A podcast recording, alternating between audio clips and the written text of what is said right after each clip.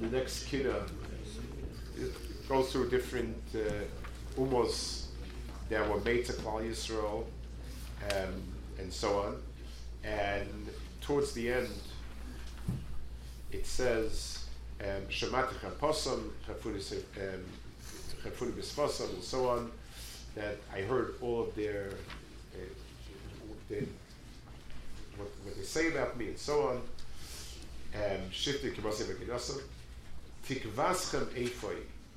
They asked me, what's your hope?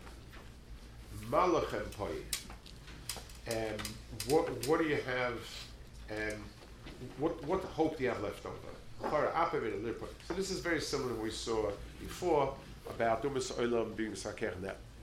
There's an interesting, there's a Rishon that has a Pirush, a lot of the Kinnahs called Arugus Ha-Baisim.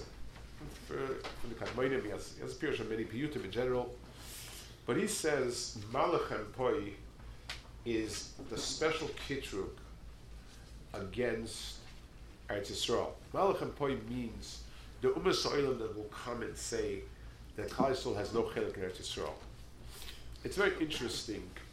The Hakadosh Baruch Hu created two sons for Chai Yisrael.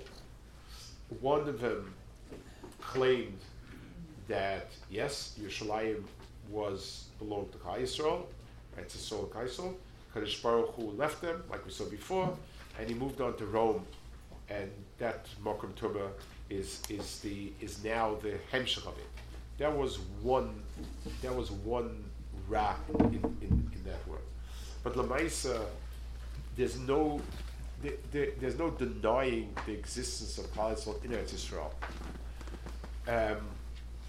The other Tumah that crept, the other satan that crept on Klal Yisrael, was a satan that tried to be mafkia and say that we have no makom there. It doesn't belong to us.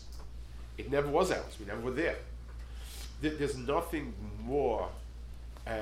If a person, to be mafkia, a person, so Klal Yisrael has no makom left. And it's become more and more what the Umos Ha'olam are taining today. They're not taining, it's irrelevant. They're taining l'adam. It's not. It never was yours. It starts with Yishmael, and it became, in general, became the general tainah. Never was, and, right to it.